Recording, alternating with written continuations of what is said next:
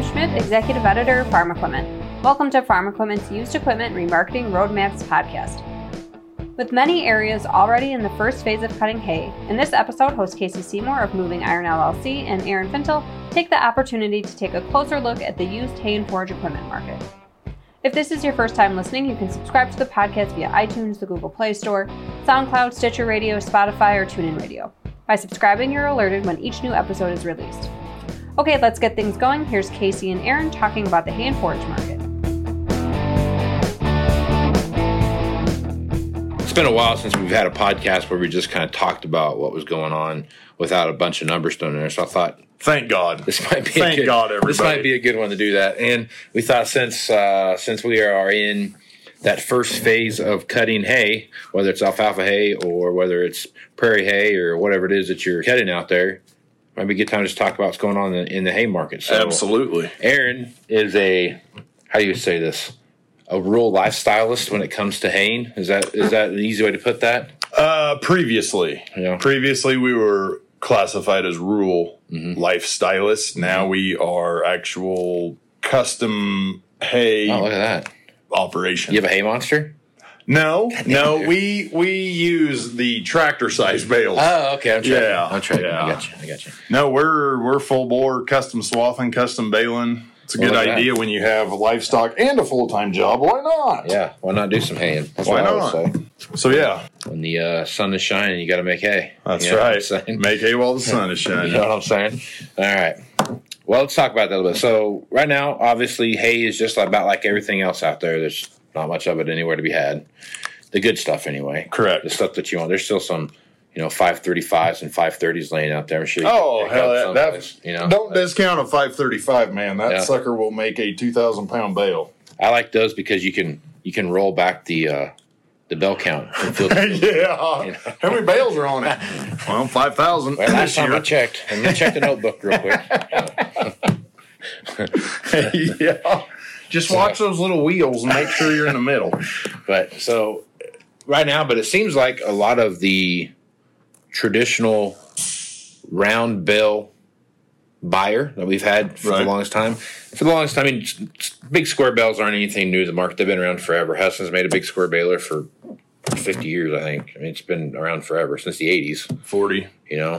So, I mean, it's been around there for quite a while. So it's nothing new, but it seems like as operations get bigger, less and less round bales and more big square bales are starting to kind of creep into that market share. Trucking. And that's exactly right. So now you're starting to look at a machine where you can have a 3x4 or a 4x4, something like that, which is very easily divisible by 53 or whatever number that you're throwing out there. And you can get a more uniform stack on there without having, some like pyramid puzzle thing that you got to put together when you're doing that. So 11 billion ratchet straps. Yeah. Or you got to build the pipe racks so you can haul them round side out. Yeah. And then only use 9 billion ratchet straps. Yeah. So nonetheless, you start to see more of the big square balers kind of come into play. The big, massive guys, that's all. Yeah. They wouldn't dream of a round bale, man. Right. Yeah. Especially like your dairies, your feedlots, those kind of guys like that are putting up big squares, right? Yep. It's a bigger thing they're doing. So kind of when you're looking at stuff right now, Aaron, and you're looking around, what are you seeing most out there? Like where is that value point at right now on a big square baler?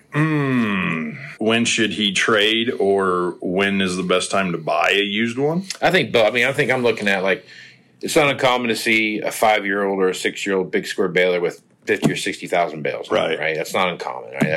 Typically, here's what I would say. If you're a buyer, stay under 20. Okay. If you are the guy trading it off, these guys all know that. Square balers have a magic number. It's 30,000 bales. At 30,000 bales, you don't want the repair bill. Mm-hmm. It's time to jump. Those guys all know that. 25 to 30 typically. It's going to depend where you're at, conditions, all that kind of stuff. Right. Obviously, out here, we're going to pick in a little more sand. Right. But we're dealing with very nice, beautiful dry crop, whereas the guys in the east, they're not going to get, any soil, dirt, whatever, into the hay like we might. Yep. But it's always tough It's always a tougher hay just because of the humidity. Yeah.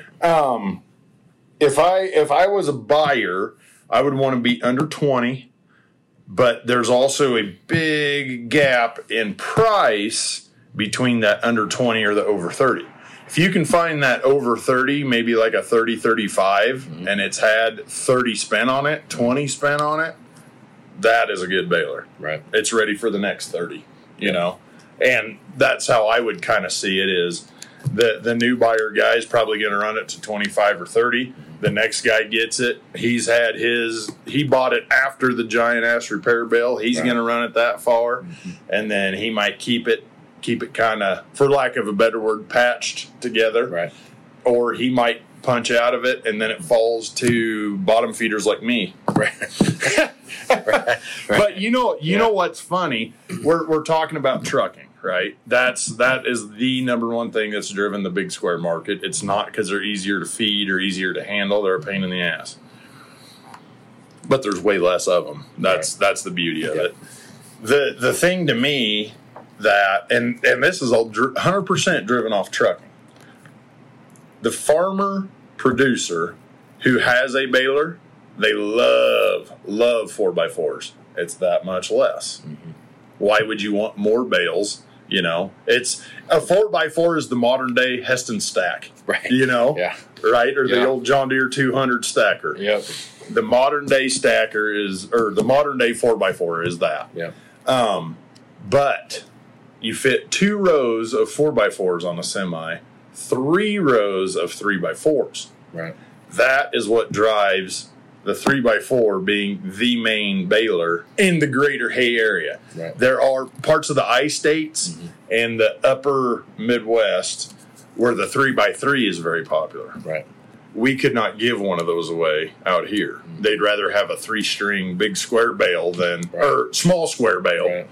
Than a 3x3 big square, which, case in point, that's why certain companies don't even make a 4x4. Right. Cronin Hesston is it. Hesston, that was what they invented, was the 4x4. Yeah. The old 4800, man. 4800, yeah, exactly. Yeah. So it's funny to me when we get, say that, I'll just use the 30,000 baler. When we get a 4x4 that size, it's gone. Right. Because an end user buys it because he's got a 4910 or a 4900, and that thing's shot, man. It's got 80,000 bales on it. Throw it on big iron, and we'll go get this 2290 Hesston or whatever and go that route. 3x4s take longer, but as guys now... we're going to see a shift in that because as corn went from $11 billion to a penny over the last 5 years, there's guys who, we got to diversify, we got to get, and it's mostly guys not in the corn region, right? Not in the corn belt, that the fringe acres, they call it. Those guys have put in more hay, during that time. And it's funny if it was for mostly for them or kind of like what I would call local within the county, next county, that is still pretty much 4x4. If you have guys that are, we took out 2 circles, we turned them to alfalfa. We really like this. We're going to do a couple more. That's a 3x4 guy. Yep. He probably bought the 4x4. Now he's doing the math and tons per truck and all this, and kind of just once, if he went from 1 to 3 or 2 to 4, they ramp that up. Mindset changes, and it's production of the product to sell, just like crops. Right. And at that point, that's when you get guys calling for the 15,000 bale 3x4, the 20,000 bale 3x4. That kind of thing. Yeah, so, and then we have, as you know, we are just king of the round bale country, no question. Yeah. Everything east of 385 is round bale, all the way to the next area code. Right, exactly. Yeah, the number of round balers that get sold out here it's quite mind blowing how much that is. But so let's shift over here. So before you can bale the hay, you gotta go out and swath it. You gotta go out and cut that thing. So. Seeing some movement in, obviously, the self-propelled swather is is very much a mainstay. But the one thing that I found that has gotten a lot of attention over the last 2 or 3 years is the idea of taking a tractor and putting one of those triple mount or a double mount type rear mount swathing, conditioner type thing on there, because it gives some guys some versatility, right? Now you've got a tractor that's going to do multiple things. You have your baling tractor that's also your swathing tractor, that's also your whatever tractor, so on and so forth, all the way down the line. And a lot of these guys are using, a 300 horsepower tractor. They're using a 350 horsepower tractor. So not only is that tractor going to work in all those things I just talked about, but you're also talking about tillage, you're also talking about planning, you're also talking about a lot of other things that are going to start playing into that. And it seems like, especially when you get into areas where chopping hay for haylage, laying down hay for haylage, those machines obviously are a way bigger draw. Right? The chopping guys are the ones who love the triple mower. Yeah. They can go out there with 300 horse and 30 foot and 15 mile an hour and eat anything they want to eat. And then their 1,000 horsepower chopper is behind the merger, and they can just take on the world in the blink of an eye. Yep. And so I think that to me, when I'm talking to customers about that particular unit, it's expensive because you're factoring the cost of a 300 horse tractor in there. You're factoring that in there. But if you take the tractor out of the mix and you're just looking at the rear mount mower and the front mount mower and you add those two together, you're still cheaper than a self-propelled chopper. You say you have 5 to 10 year old machinery. Right. Okay. You trade in your main hay tractor. Right. And you trade in your self-propelled swather. And guys don't look at it that way. Well, I got to trade my swather, and it's worth $80, and this other deal's like $400,000. Right. Well, it is, but you're getting a tractor that you never even thought about owning before. Right. That's part of it. And by the way, that tractor will do anything else all the other tractors on the farm will. Yep. The nice thing about that particular tractor, one thing that I've got, especially guys that have more of a livestock situation, is that that front three-point PTO gives you a lot of versatility that you wouldn't normally have. You're exactly right. There's not much in the crop world that does you any good with. Right. And that's not what the tractor's made for. Exactly. It's not for the corn and soybean guy, man. Right. It's not for the wheat guy. Right. It's for livestock producers, feed production. Yep. Okay? Yep. And that's, a lot of, and even me as a salesman, I don't look at it that way sometimes, Well, when we do our used tractor forecasting and whatnot and be like, well, we need a couple front PTO and 3-point, but we want row crop tires on them because that, helps resale it, whatever. And it does. That helps you where you can sell it to that guy who doesn't give a shit what's on the front of it, which is the whole point of that tractor. Right. But your livestock guy don't. He's gonna want. He wants the floats. He wants 650s or 800s or something like that. So you kind of gotta. That's why we elect to go like 480 duals instead. That way you can do. You got flexibility. Yeah. We'll get back to Casey and Aaron in a moment, but first I wanted to pause to invite you to join us for the next Dealership Mind Summit. To view this year's program and to register, visit www.dealershipminds.com. Now back to Casey and Aaron as they continue their conversation, touching on what's happening with choppers. I think the one thing that I find, and this is really kind of the novelty of that tractor, is that the Degelman blade, the Grouser blade, or whatever it is that they would typically put on a smaller row crop tractor to go clean pins and those kind of things, that 3-point on the front gives you that ability to get that 3-point blade. And then you don't have to fight the stupid frame and everything else all the time, taking it on and off, or it's on your way or whatever else. Yep. You set that thing down and you're good, and it's a tighter package. Right. So you can get into get into corners a lot better. Exactly. Than what you can with there, and you still get the same. You have a third of the, you're at third less wheelbase. Right. In that, and you still have the flexibility of having the 6-way blade and this, that, and the other thing. So you can really make that thing work. But also the other thing too is on the front of that tractor is that. Now, when you're in that livestock situation or whatever you're doing, you don't have to necessarily, where you have maybe your auger at, is no longer that big of a deal because you can pull in or back up to hook up to it. Yep. You can load trucks faster in and out of the – load and unload trucks faster in and out of that. And also just the ability to do whatever your grinding situation looks like. Right. You know what I mean? You have a lot more versatility when you come in there. So I think when people look at that particular rig, I mean, I think there's some opportunities there that are often overlooked in North America, whereas in like Europe, that's the main stuff. They wouldn't even look at it. Like, self-propelled. They'd be like, why do we want that? Why would you not put a PTO and 3.0 on the tractor? You know, those kind of things. Whereas like the good old-fashioned New Holland bidirectional, which was kind of like that first introduction to the United States and North America for versatility. Here's a tractor that truly it goes both ways. Yeah. Oh. Hey-o. Hey-o. But they have that functionality of what that looks like and what you're doing and how those things work.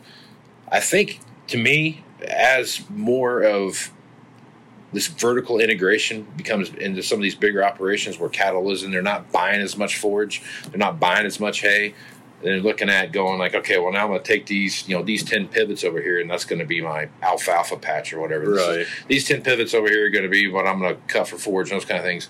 That particular tractor is going to have, I think, more of a draw into that hay integration as you look at that. Absolutely. Now, flipping back here, and let's just talk about your various windrowers. You know, so you got your rotary cutter, and the rotary cutter has actually taken a huge chunk of market share away from your traditional sickle machine.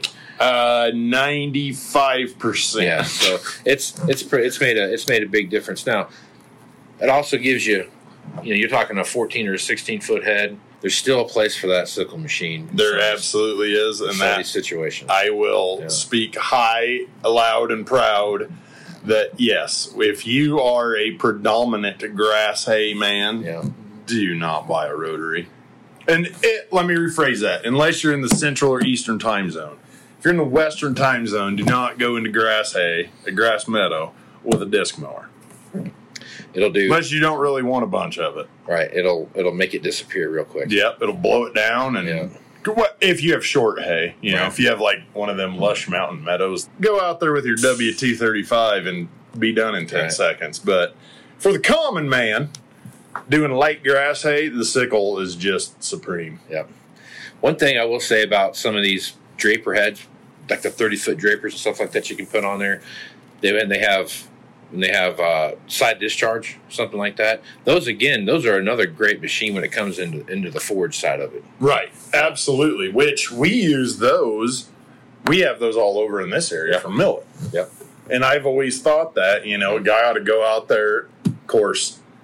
The thing you got to remember, if it's a chop crop, it's very heavy more often than not, and you're going to know that every inch of that 30 feet is on the front of you trying to keep the draper running, you know, when it gets that big and heavy. Yeah.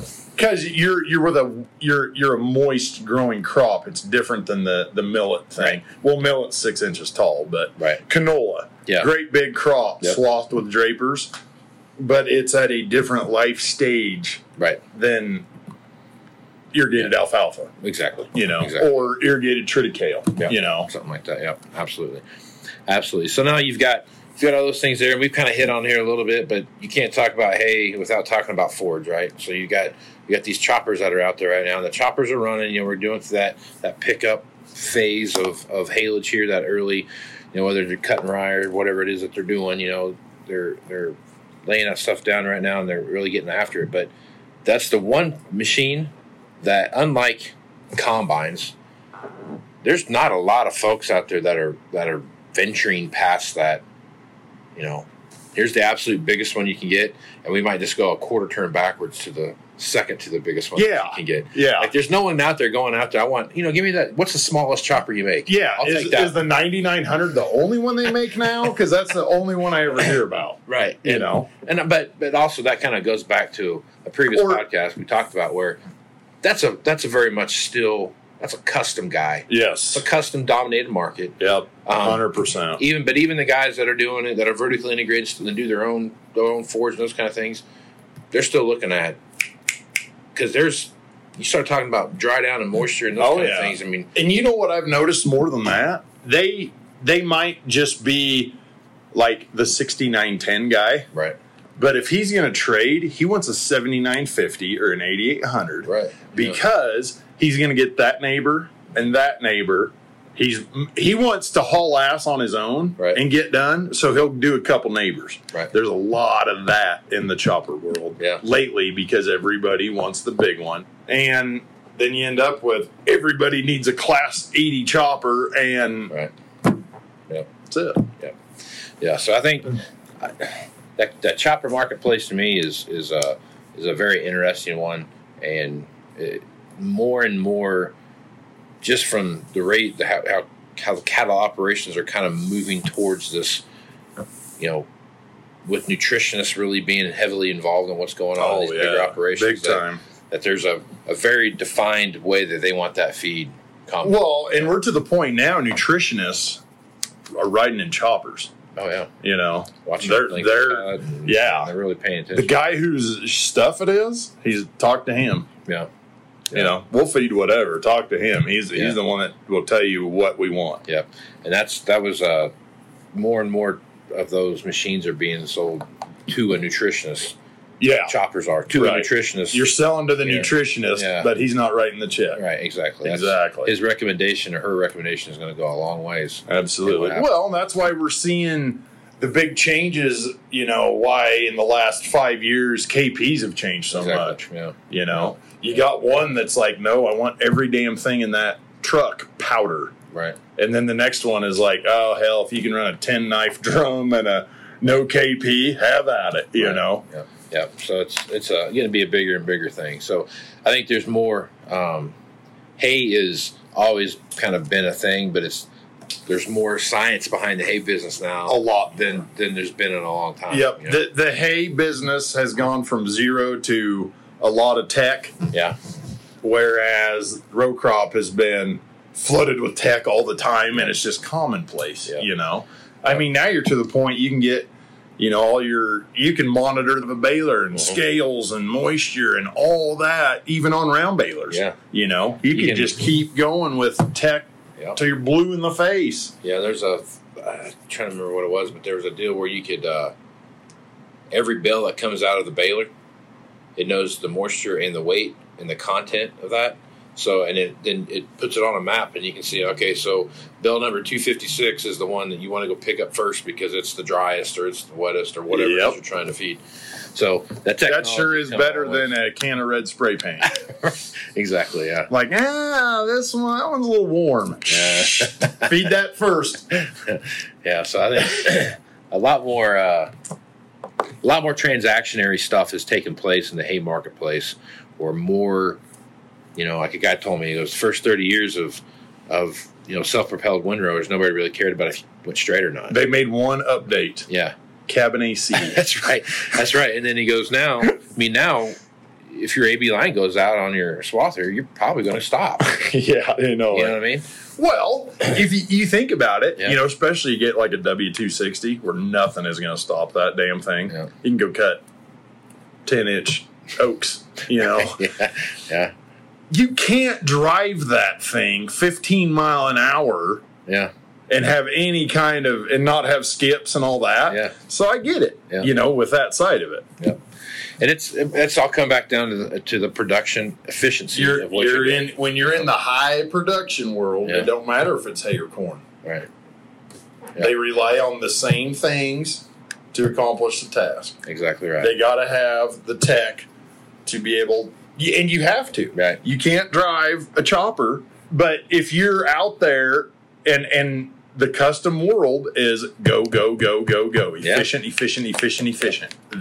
They have to have that to up their efficiency. Yeah. I will say that as a guy who's not into wires and switches, I fully believe they have to have it. Yeah. I will say you can plant with markers on an ExactEmerge at 9.5 mile an hour a hell of a lot easier than you're going to drive that swather in a circle, one circle at 13 mile an hour any day. I'll agree.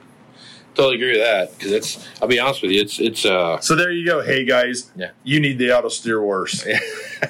there's a plug for you. There you go.